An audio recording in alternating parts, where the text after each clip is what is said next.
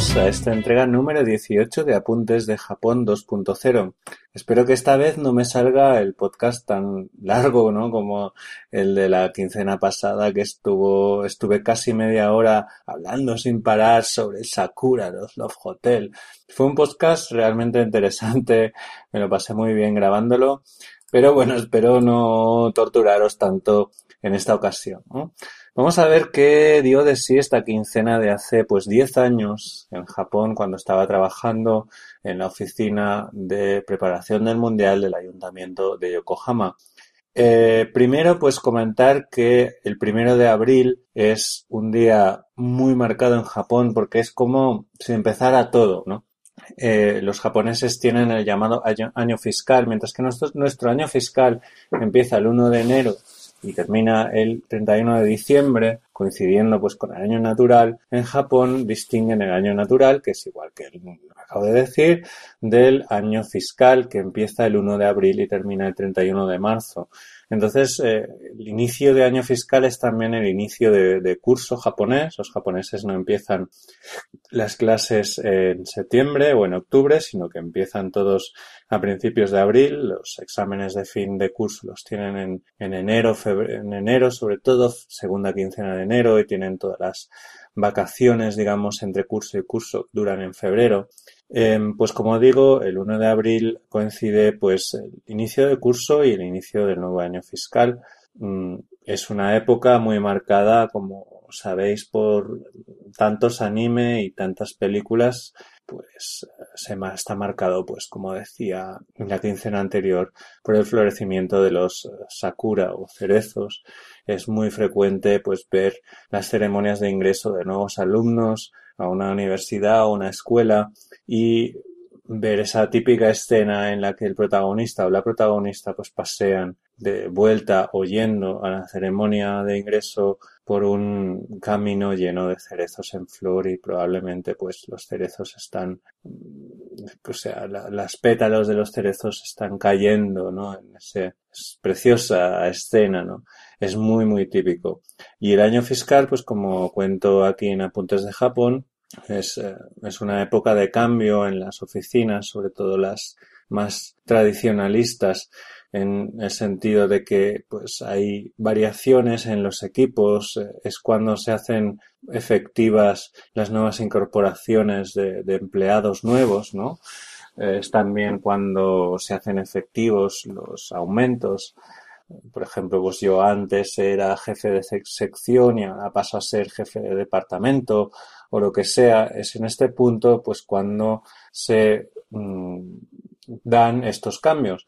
También en ciertas oficinas a veces ocurre que tienen un presupuesto para todo el año fiscal y resulta que descubren que en marzo les ha sobrado pues dinero y en marzo pues tienen que gastarlo de alguna forma tienen que y entonces se inventan cursillos o se inventan lo que sea cualquier excusa pues para irse a comer o a cenar o a beber, pues con el dinero del presupuesto que no se han acabado de gastar ese año, ¿no? Y pues eso, marzo eh, suele ser también una época, bueno, últimamente con tanta crisis y tal, pues evidentemente no es lo mismo ni mucho menos, pero sí que es una época en la que tal vez la actividad, digamos, festiva en este sentido es superior a, a la media del resto del año. Y otra cosa que también comento en Apuntes de Japón es esta, ¿no? Que los cambios, los IDO, pues los japoneses las grandes empresas eh, sobre todo, como digo, en las de corte más tradicionalista, las de corte más eh, moderno, más occidentaliz occidentalizadas, esto no lo realizan, hay más especialización, pero sí que es cierto que hay bastante movimiento entre departamentos, pues uh, igual de estas cuatro años en el departamento comercial internacional y luego pues te, te toca, cuando ya eres muy bueno ahí, te conocen los clientes, lo que sea, pum, te toca pasar a, no sé, al Departamento de Desarrollo de Aparatos para el Mercado Nacional, concretamente de la zona de Kyushu. Yo qué sé, no para hacer un ejemplo muy tonto, lo primero que se me acaba de ocurrir. Pero es cierto, es así, hay cambios continuos y, y es una locura, ¿no? Afortunadamente a mí no me tocó esto, como digo, porque el Mundial estaba solamente a dos meses vista y tampoco era cuestión de hacer cambios en un departamento que iba de todos modos a desaparecer en, en agosto o en septiembre se iba a desmantelar una vez terminado el mundial y una vez terminadas todos los mm, digamos atokatas duque que dicen los japoneses, es decir, ordenación a posteriori. Una vez has terminado un gran evento, lo que sea, pues hay que recoger. Y eh, pues mi oficina, una vez terminado el mundial, no, al día siguiente de terminar el mundial no se cerraba la oficina, ni mucho menos, pero sí que es cierto que tenían que trabajar pues para cerrar la oficina y este fue un proceso que duró pues un mes o dos, no sé exactamente lo que duró porque ya, ya, ya no estaba, ¿no?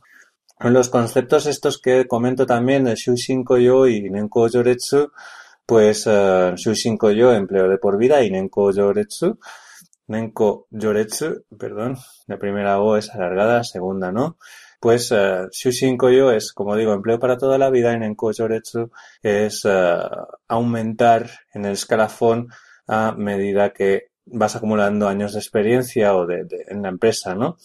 Eh, son dos conceptos que han definido siempre, o hasta los años 80 o incluso los 90, las empresas tradicionales japonesas, ¿no? Cuando eh, salía de la universidad un joven, pues lo fichaban, inexperto, había trabajo para todo el mundo, buenos trabajos, y lo que tenían que hacer los japoneses era empezar desde más abajo de la empresa posible y aprender, aprender, aprender. Normalmente hasta los 30, 40 años pues pringaban muchísimo, muchísimas horas extras, muchísimo sacrificio y a medida y bueno pues se iban formando y, sabían que cuando entraban a una empresa fuera la que está fuera sea Panasonic Toyota Honda la que sea pues iban a estar toda la vida laboral en esta empresa iban a ser eh, soldados entre comillas de esta empresa, ¿no? Eh, este es un, un, concepto, evidentemente, que ya hace muchos años que no está en boga en Japón. Cada vez es más difícil conseguir un empleo para toda la vida. No digo que no, que no lo haya, pero es mucho más occidental en el sentido de que, bueno, no te das cuenta y resulta que llevas 40 años trabajando en esa empresa, pero nunca, nunca has, asumido que eso sería lo normal, ¿no? Sino que han ido pasando los años y ahí estabas. Eh, en Japón esto era lo normal.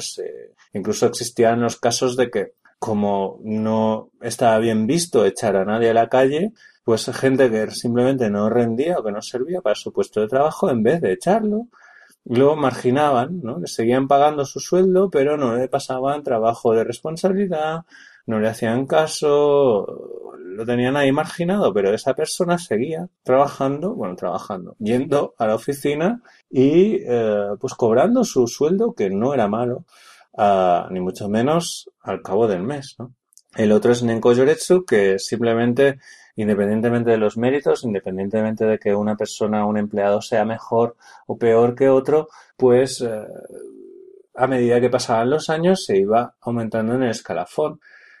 Con examen de, de, capacitación o no, esto ya dependía de la empresa, pero por ejemplo, pues había empresas que hasta los 40 años eres un, digamos, un soldado raso, entre comillas, ¿no? Y a, partir de los 41 pasas a ser jefe de sección, a partir de los 45 jefe de departamento, a partir de los 50 tal, y así, ¿no? Subiendo en escalafón, consecuentemente también sube tu sueldo, tu estatus y bueno, cualquier japonés eh, en los años 80 de cierta edad, pues 50, 60 años, que hubiese entrado a una empresa más o menos buena, estoy hablando sobre todo de, de, de, trabajos de ejecutivos en empresas grandes, pues estas personas de 50 a 55 años, en los años 80, tenían un nivel adquisitivo enorme porque tenían unos sueldos alucinantes y tal vez Tal vez, digo, no digo que todos sean tontos, pero muchos de ellos no estaban ahí por mérito, sino simplemente por edad. Evidentemente, esto ha cambiado, está cambiando eh, en, en, las, eh, digamos, en el funcionariado que es el, el, el um, el aspecto de la empresa, entre comillas, del modo de trabajar japonés más tradicionalista y más, eh, digamos, poco dado a los cambios, todavía pues se puede observar un poco esto, que es yo lo que vi, básicamente, ¿no? Gente que, que igual no era tan válida, pero estaba en puestos de responsabilidad. simplemente porque era mayor que el resto, ¿no? Eh, pues como digo, en el funcionariado esto puede tener todavía algunas reminiscencias, pero por, por referencias que tengo de amigos míos que, que los conozco desde la universidad y he seguido su, toda su trayectoria profesional, su modo de trabajo pues, en este sentido, ¿no? De emplearse en, para la empresa, ir subiendo o no en escalafón, pues es mucho más occidental en el sentido de que, pues, eh, va por méritos, ¿eh? Si eres mejor, pues ascenderás más rápido. Así. Eh, y otros, pues, no por edad vas a subir simplemente porque eres más, tienes más años que otro, vas a estar por encima, sino simplemente eh, si eres más bueno que el otro, vas a estar por encima, que eh, considero, al menos desde el punto de vista occidental, es lo más lógico, ¿no? Bueno, cambiando de tema, está bien de empleo japonés, eh, vamos a hablar de el sumo, este entrenamiento al que asistí, que recuerdo básicamente, es una lástima porque recuerdo haber grabado un vídeo, unos pequeños vídeos de muy mala calidad, ¿eh? pero la cámara de fotos en ese momento ya podía grabar vídeos y tengo algunos de unos pocos segundos, recuerdo tenerlos por lo menos, en que se podía ver esos choques tremendos de los que hablo en el capítulo, ¿no? Que se había como dos masas de carne, eh, literalmente dos enormes masas de carne chocando entre sí, pero haciendo un ruido, pues como un aplauso como este que voy a hacer ahora. Mucho más que esto, ¿no? Algo bastante impresionante, pero es una lástima porque he estado buscando este material y no lo he encontrado. Es una lástima, no tengo ni idea de dónde habrá ido a parar pero si alguna vez lo encuentro, pues procuraré subirlo al blog o a YouTube o donde sea para que pues podáis verlo. En todos modos estoy seguro de que hay mm, cientos de vídeos de gente que igual que yo pues ha ido a ver un entrenamiento de sumo y ha grabado este, estas escenas, o sea que no hace falta que sean las mías de hace 10 años. Em, seguramente si vais a YouTube y buscáis entrenamiento sumo, Ryogoku o algo así, pues encontraréis vídeos donde con muchísima más calidad de lo que os podría ofrecer yo podréis experimentar o ver esto, ¿no?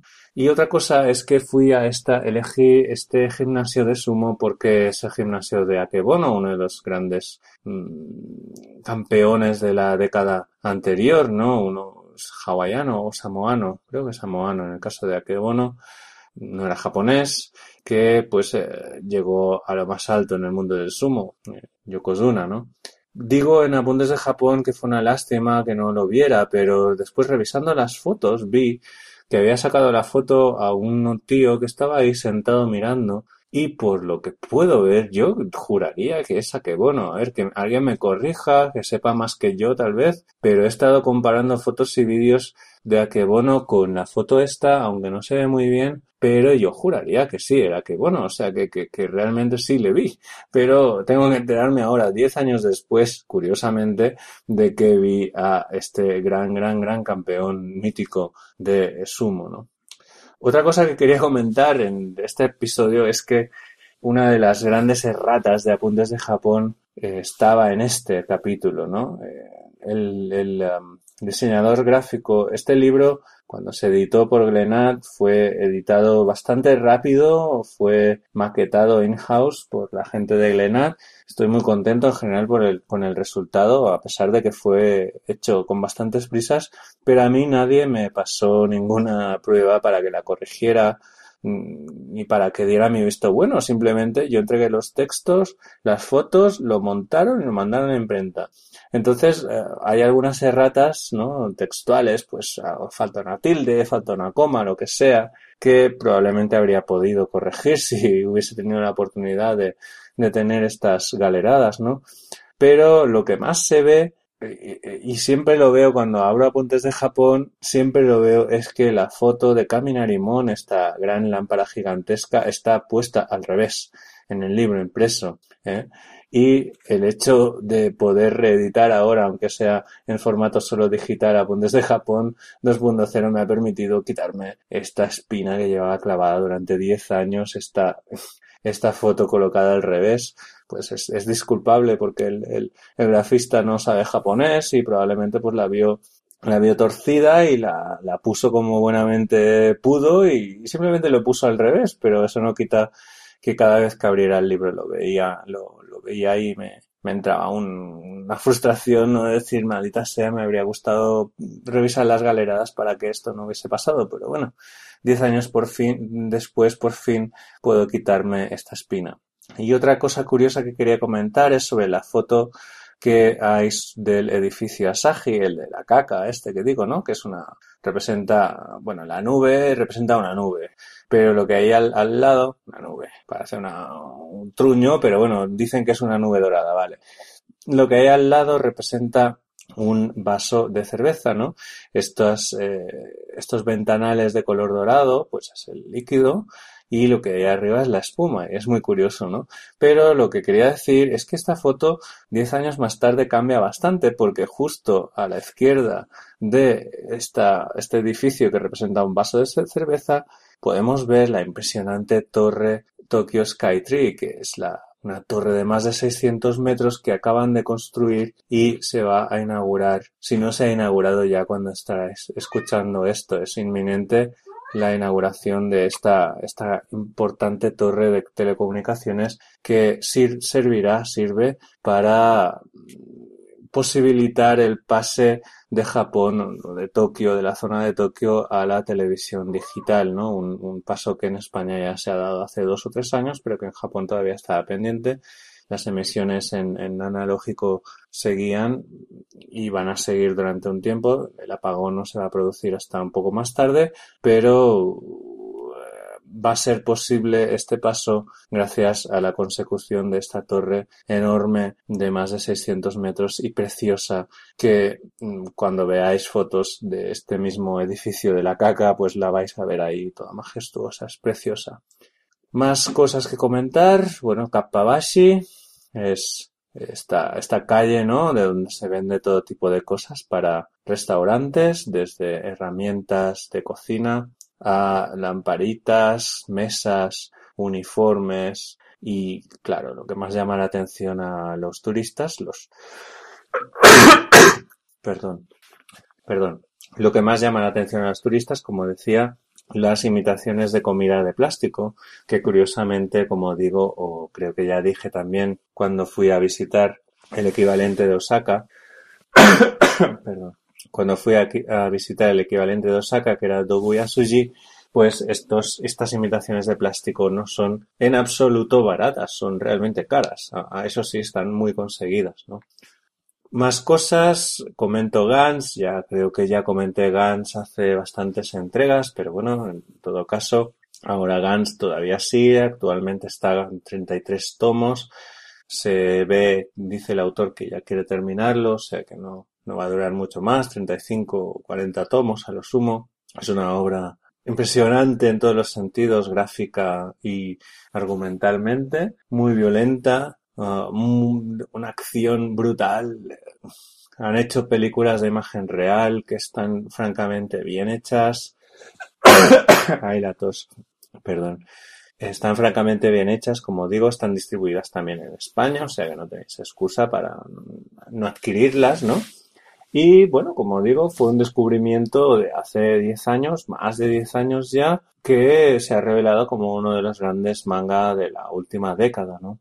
Impresionante, como digo, muy recomendable, aunque hay que decir que es un manga de muchísima acción, se lee muy rápido y bueno, no es precisamente un manga sesudo, no, no, no es gafapasta, ¿eh? O sea, yo aviso por, por, depende de los gustos que tengáis, pues os va a gustar más o menos, ¿no? Es un manga de acción y es como una película de Hollywood de estas de tiros, ya está, ¿vale? Pero está muy bien hecho y es, es trepidante, es apasionante y tiene unos giros argumentales eh, muy muy buenos, ¿no? ¿Qué más cosas comentar? Ah, sí, sobre Hachiko, pues ¿qué, qué más decir de Hachiko que no sepáis? Es que seguramente lo sabéis todo, ese perro fiel que esperaba a su amo, incluso después de muerto, bla bla bla, hicieron esta estatua y ahí quedan pues lo típico es quedar delante de Hachiko a tal hora, con lo cual a todas horas hay muchísima gente alrededor de la estatua de este perro. Y hay una película, se llama Hachiko Monogatari, japonesa, y hace pocos años, pues creo que fue Richard Gere quien hizo un remake, em, no me acuerdo cómo se llamaba, creo que también se llama Hachiko, eh, pues contando esta historia pues desde el punto de vista yankee. Yo no, he visto la, la versión eh, de Hollywood, sí la japonesa me gustó bastante, pero la de Hollywood imagino que será pues más de lo mismo, ¿no?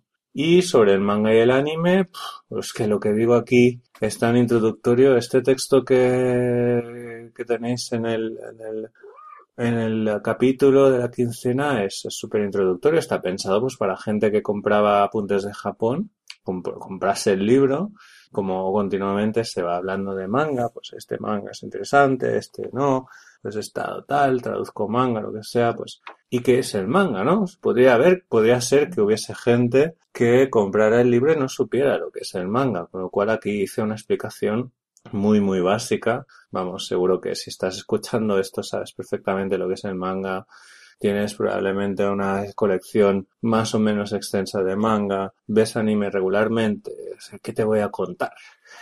Así que bueno, no ha cambiado tampoco tanto eh, el tema del manga desde esa época hasta ahora. Aquí comento que Kochikame tenía 129 tomos, 10 años más tarde tiene 179 tomos, o sea que está yendo a un ritmo de unos 50 tomos cada 10 años. Estos son cinco, eh, sí, ¿no? cinco tomos al año, que son muchos tomos, ¿eh? Al año. Son, es un, poco más de, de, un tomo cada dos meses. Es tremendo el ritmo que le imprime su autor Osamu Akimoto a este manga, ¿no? Es increíble, increíble, increíble. Ya, bueno, pues siendo así, siendo que faltan solo 20 tomos, a 5 tomos por año, pues en 4 años más, en 2016, mediados, llegaremos a los 200 tomos y será el primer manga japonés que llega a esta cifra de tomos. De hecho, 179 tomos es eh, el récord absoluto. Bueno, tan absoluto no, porque Golgo 13 le va siguiendo los, pasos, los le pisa los talones a, a Kochikame, va por 160 y muchos, ¿no? Creo, Golgo 13. O sea que van, van bastante a la par. Después de esto sí que ya estamos hablando de, de 115, 120. Los siguientes que vienen ya están bastante lejos, ¿no? Pero Kochikame es la serie más larga. Madre mía, lo siento con la. Y nada más, bueno, pues uh, todo lo que he contado esta quincena, yo creo que es todo lo que da de sí. Nos vamos a ver dentro de 15 días. Espero que os haya gustado y bueno, veo que he tardado más de 24 minutos hablando otra vez. Eh, espero que me disculpéis. Venga, hasta dentro de 15 días.